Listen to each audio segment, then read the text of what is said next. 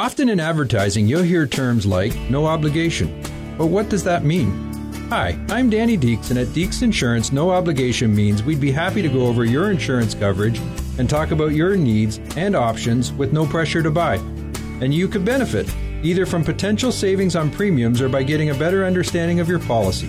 Give us a call today at 1 800 240 5283 or visit us on the web at deeksinsurance.ca.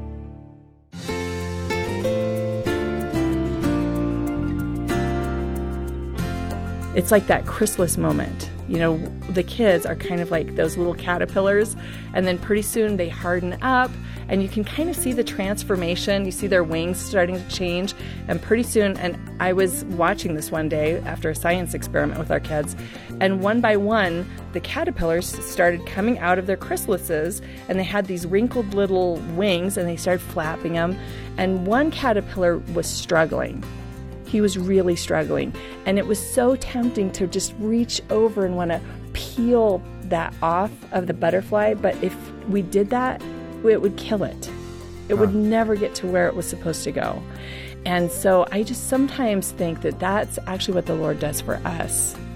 That's Marcy Seither, and she's our guest today on Focus on the Family. Your host is Focus President and author Jim Daly, and I'm John Fuller. John, today we're going to talk about empty nest and how you launch your children well. You're kind of living the dream right well, I'm now, launching right? kids, but maybe not necessarily well. How many have you and Dena launched? It depends on your definition. Well, It- count, it- you know, for how many moment, live outside the okay, home? I got five adult kids, Okay. and all five of them have moved out at some point in time. a couple back. of them have moved back in. Even just this past week, one of them came back, which is good. It's rich. We like that, as long as it's not like forever.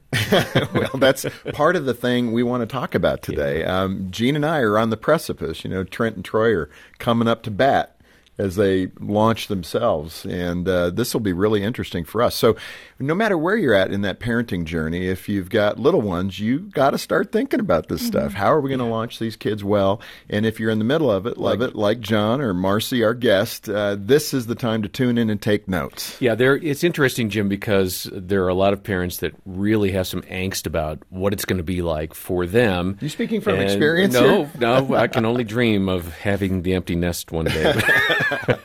but there are a lot of emotions there, and uh, Marcy is a mom who writes, and she's really captured a lot of her story of having six kids, uh, most of whom have left the nest. She still has some in the home. Uh, her book is called "Empty Nest: Strategies to Help Your Kids Take Flight."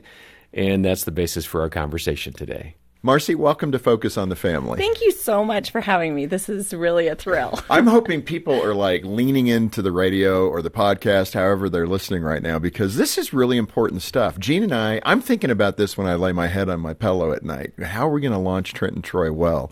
There are some strategies you can think about, right? You've done this with five of your six kids. Mm-hmm. What's the number one thing we got to be mindful of? Uh, I would have to say the number one thing to be mindful of is to know early on that you are a steward of your kids, not an owner of your kids.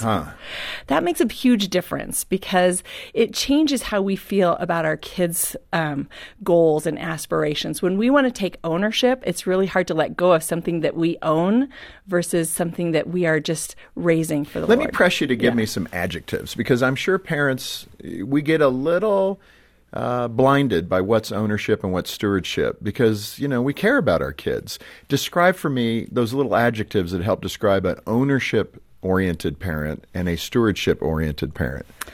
I think uh, the difference is in an ownership situation, I think it's the parents who really have a hard time letting go. Those are the helicopter parents who just want to kind of impose, like, this is what we're going to do, this is what you're going to do. And it, the failure of their kids is so scary because they are going to reflect that as failure on themselves. Yeah, we want to get into that because I think that's Yeah. huge. But what are th- those emotions and thoughts uh, we face when we're launching our children?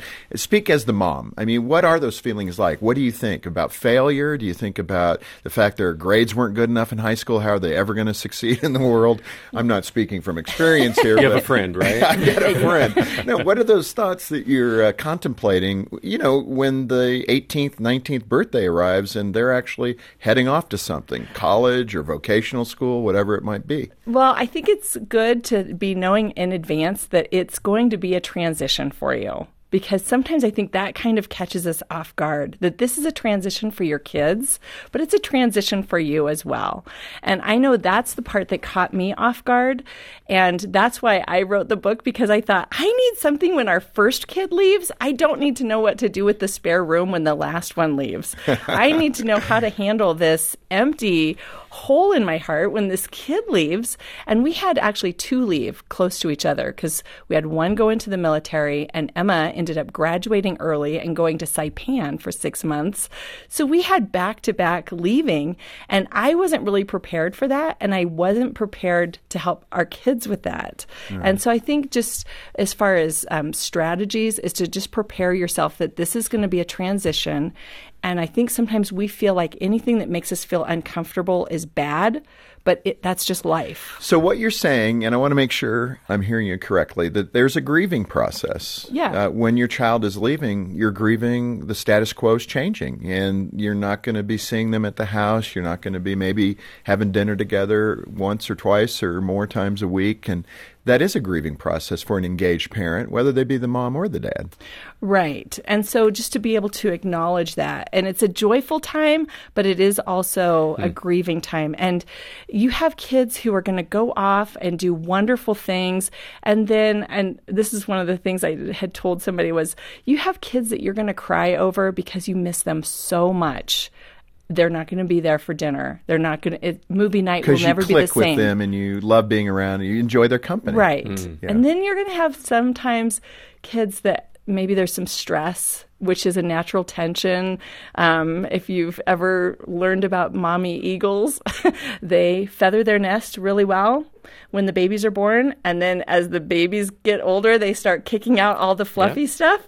Making it less making it comfortable, less a little comfortable, prickly. and so that the babies kind of perch on the edge. And so you have those times where there's some stress there, and that's also a unique pain. The fact that that that pain will be gone too, the, or the stress. Yeah, of- the stress, the responsibility of the parenting. Right, parenting. In fact, finish the story of the eagles because if people don't know that story, eventually the parent eagle will push the baby out of the nest and uh, help them to learn to fly very quickly.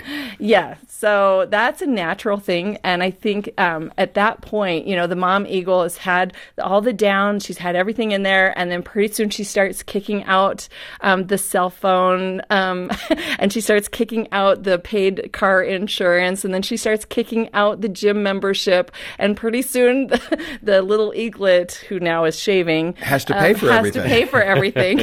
and so um, That's, the human version of that. That's Yes. good. I like that. You know, you had a wonderful story, uh, you and your husband, about a tree that had fallen, and it is a beautiful illustration. Mm-hmm. If you take anything away from this discussion today, this is going to be the story. Explain what happened and what you and your husband learned about parenting with that episode of a fallen tree. Well, my husband and I lived in Northern California, and he had a sawmill, and he was hired to come to somebody's home. They had this huge tree in their yard, and they wanted the tree cut down so that they could use, have that milled up for their lumber package to build an addition to their house. Ah. So it seemed like a perfect full circle story. And John went and he cut the tree down, and it was totally useless. And why? I when he told me that the tree they were just going to have to probably end up just chipping it and burning it, I was shocked because what he said was that it's the tight rings that cause strength and the tree because it had no issues with having to get water, there was no other trees around it. It had all the sunshine it needed. So it was never stressed. It was never under any stress. It had everything it needed. And so then the tree grew big, it grew lush. From the outside, it was the perfect tree. But on the inside, all the rings were really far apart. They were very widely spaced. And that makes for a weak piece of wood. That's right. Because when we are under stress, that causes that tight ring. And it is that tight ring that gives it the building structural stability. And sometimes I was thinking about that with our kids and how sometimes we want to do whatever we can to avoid stress. Hmm.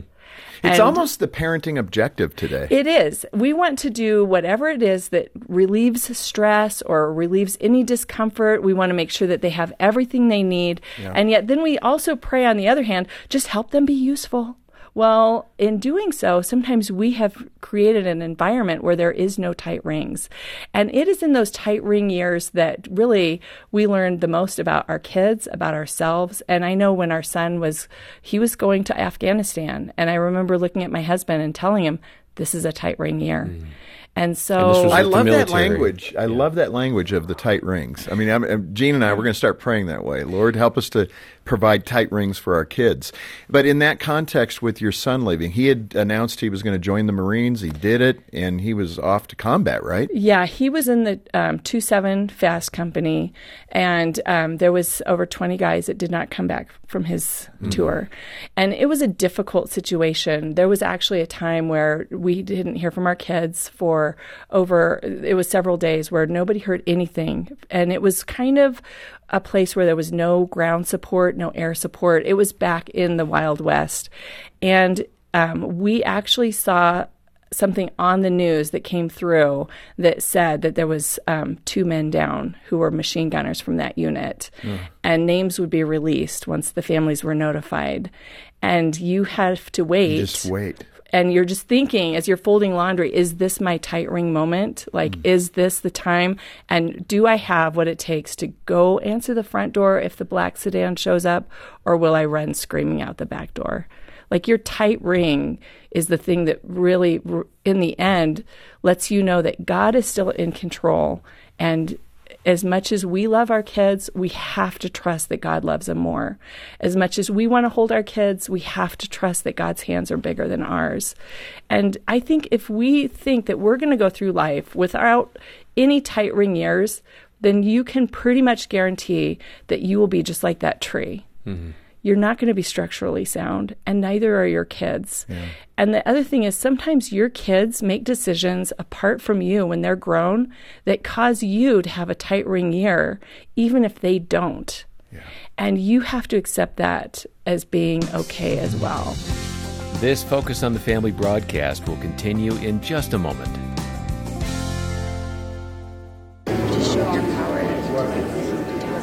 This is the sound of the staff here at Focus on the Family Canada every weekday morning at 9 a.m., petitioning God for those with crisis in their marriage, for those who want to become better parents, and those who are lifting up loved ones to the hope that one day they will know the salvation that Christ has to offer.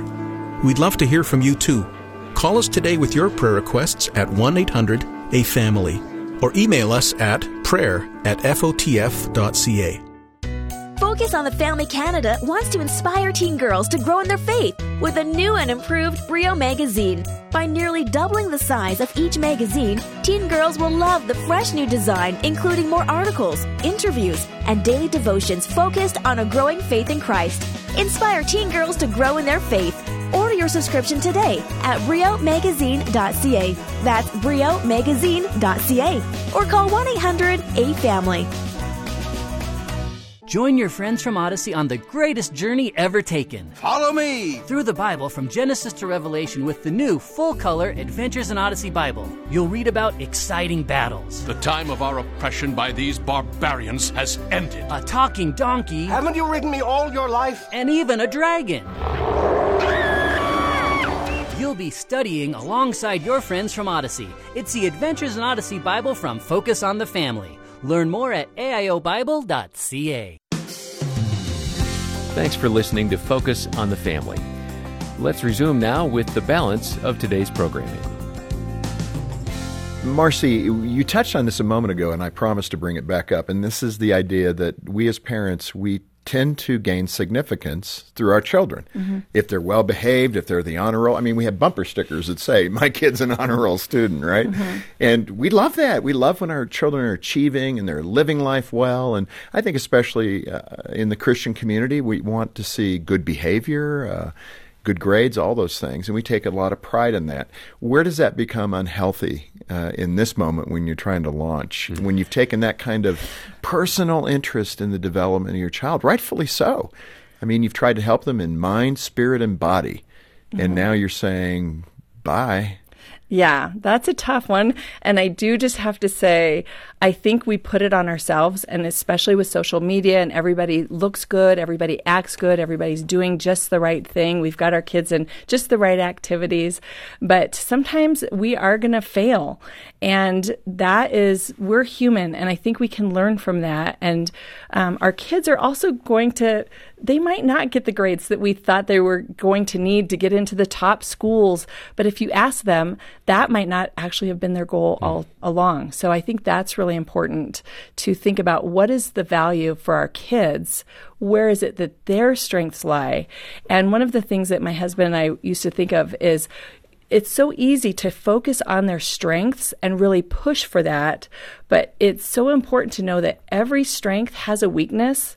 And if they can learn to master their weakness, that will help them develop their strengths. Mm-hmm. So in helping our own kids, but for us to take it personal, that is really hard because when things don't go well, we wonder what we did wrong, where we went wrong. But that when things go well, we think, "Oh, look what we did right." and it's completely natural it to is. have that. Um, let's put the focus on the parents for a moment. So the children are launching. Um, Hmm. What is important for the marriage to survive? I think uh, I've referred to this several times over the last year or two. I think it was a Wall Street Journal article that talked about the graying of divorce and that women are filing at a much higher rate as empty nest years come uh, because they have lost their significance and they don't love their husbands anymore. And again, that's a generalization. I get that, but that was the article, the Mhm. graying of America divorce. What is happening in that moment, and what can couples do to stay together and remember there's more to life than child rearing? Um, I think one of the things for moms, especially like we did homeschool our kids until they were partway through school, and it's very easy to not have everything kind of run together. But it's very important, I feel, for especially moms who are with their kids day in and day out to have things that they are also growing as well in their when you say life. that, what's the thing? Hobbies or Um, what? What do you yeah, mean? whatever it is. I mean, you can just to stay interesting. I know when our daughter was getting married, I said, "Okay, can I tell you?" So, us Seither women, here is what the secret for a good, um, healthy marriage. And Emma was like, "I don't want to hear this." Is your daughter Emma? yes, I Yeah, said, stop talking to Yeah, me. Stop talking to me right now. I said, you have to stay interesting. If you're not interesting for yourself, you're not going to be interesting for your spouse. Hmm. And I think sometimes, especially moms, it's really easy when that becomes your identity to just be so immersed in your kid's identity that you lose yourself in that and to not be growing something besides that, whether it's hobbies or whether it's just um, academics. There's something you can always be learning or doing, and it's healthy for your kids. And um, several years ago, my sister signed me up with her to do a triathlon. Oh. And Good for your sister. Yeah. If Nice my brother ever did that Yeah. to me, I'd kill him. Yeah, well, uh, that was before I saw the bike route. so it was a sprint triathlon, but it was a high elevation. It was at Donner Summit. Oh, my goodness. And so I thought, okay, well, you know, I am a swim. I was a swim instructor at the time and a lifeguard, so the swimming is okay. The bike riding, um, How hard can it be? I've ridden a You bike once or twice, and then um, running. If I have to stop, drop, and roll the last third of a mile, I still get the T-shirt, so I'm good with that. and so um, I began training for this triathlon, and every day I would get up really early and I would train and train. And finally, the day of the race came, and I had all my gear and I had everything set just right. And my daughter said, "Gosh, mom, I just have to tell you, I'm really proud of you." She said, "You're not even all that athletic." oh, How'd that feel? I said, you know, I'm really proud of myself. I said, you know, someday, I said, I want you to remember this moment right now, how you feel about me and how I feel about me, because someday you're going to be a mom and you're going to have to do things that take you out of your comfort zone. It might not be a triathlon, it'll be something different, but you're going to have to stretch yourself beyond what you thought you could.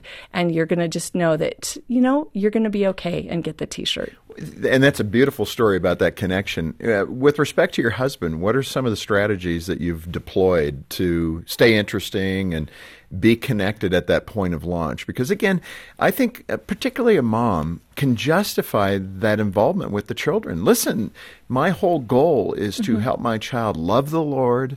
to do well academically or do well vocationally, whatever that may be, and to do well physically, you know, to be in good shape and not to eat stupidly. That's a challenge when you have all boys, but Oh, yeah. uh, but you know, you can really justify that over involvement. So how do you back out of that at the moment of launch? And say to your husband, okay, hold me accountable. Is that something you did? Did your husband say, okay, let me point out some things to you? That could be That a little sounds like a really dangerous That's a recipe tactic. for disaster. but I mean, date nights and let's take a weekend. Uh, sometimes moms fret over that kind of thing. Are you sure we can leave our 18 year old? I mean, that's true. Well, we did tell our kids that they were allowed to tattle on each other if mom and dad were both gone.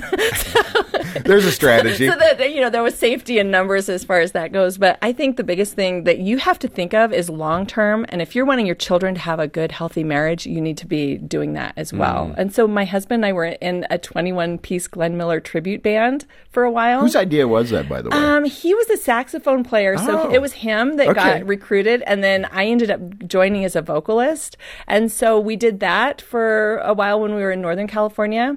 so And- find a common interest. yeah, Could be a com- hiking, something a little less rigorous, maybe. yeah, just do something different um, with each other. That's a good idea. Uh, Marcy, like you, we have six kids, and as I noted at the top, there is um, an element of fluidity to how many kids we have in the home, depending on the week. Um, what's your advice for parents when a child says, "Hey, can I come back for a while"? And is it, let me just add to that, is it different at 24 from 34? Well, our 34 year old hasn't moved back in, so um, but he's 31, so we still have a couple years, I guess, for him to. well, I'm being arbitrary. Okay. so um, I think the biggest thing is that parents need to set boundaries for any age because it is still their home. And so you need to, like, just because they were gone, like, we had a son who was in the Marines, and then when he came home, he still needed to let us know if he wasn't coming home. You know, like, cur- he didn't have a curfew. So he stayed with you for a while till he Yes. got back up on his feet and Right. Mm-hmm. found a job and those things. But so we still had some household rules that we adhered to, even though um, it would be different than when he was Now, younger. that can include you have them pay r- some rent, you Mm-hmm. have them pay some food costs. I mean, you have them responsible. Back to the eagle's nest, Mm-hmm. right? These are the feathers you're pulling out. Have you deployed Well, those yeah, we have a we have a rental form uh, that that I've drawn up for my kids, and I've actually shared it with some other parents. And you have to have that conversation, in my experience, before the child moves back. Otherwise, if months go by and it gets awkward. So have you ever like, served an eviction notice? Uh, no, we just make it highly uncomfortable to stick around. How's that? no, I mean it, those are good things. It's good to, get think it on the table at the front end of this situation. Absolutely. Uh, Marcy, I I don't want to end the time together without the description you gave in the book about helping the siblings cope with the loss of a brother or sister who's moving out of the home because it changes the dynamic of the home. And you mentioned when Nathan, I think your son was leaving, you found solace in roller coasters. Now, I'm not sure how all that fits together. Please tell me.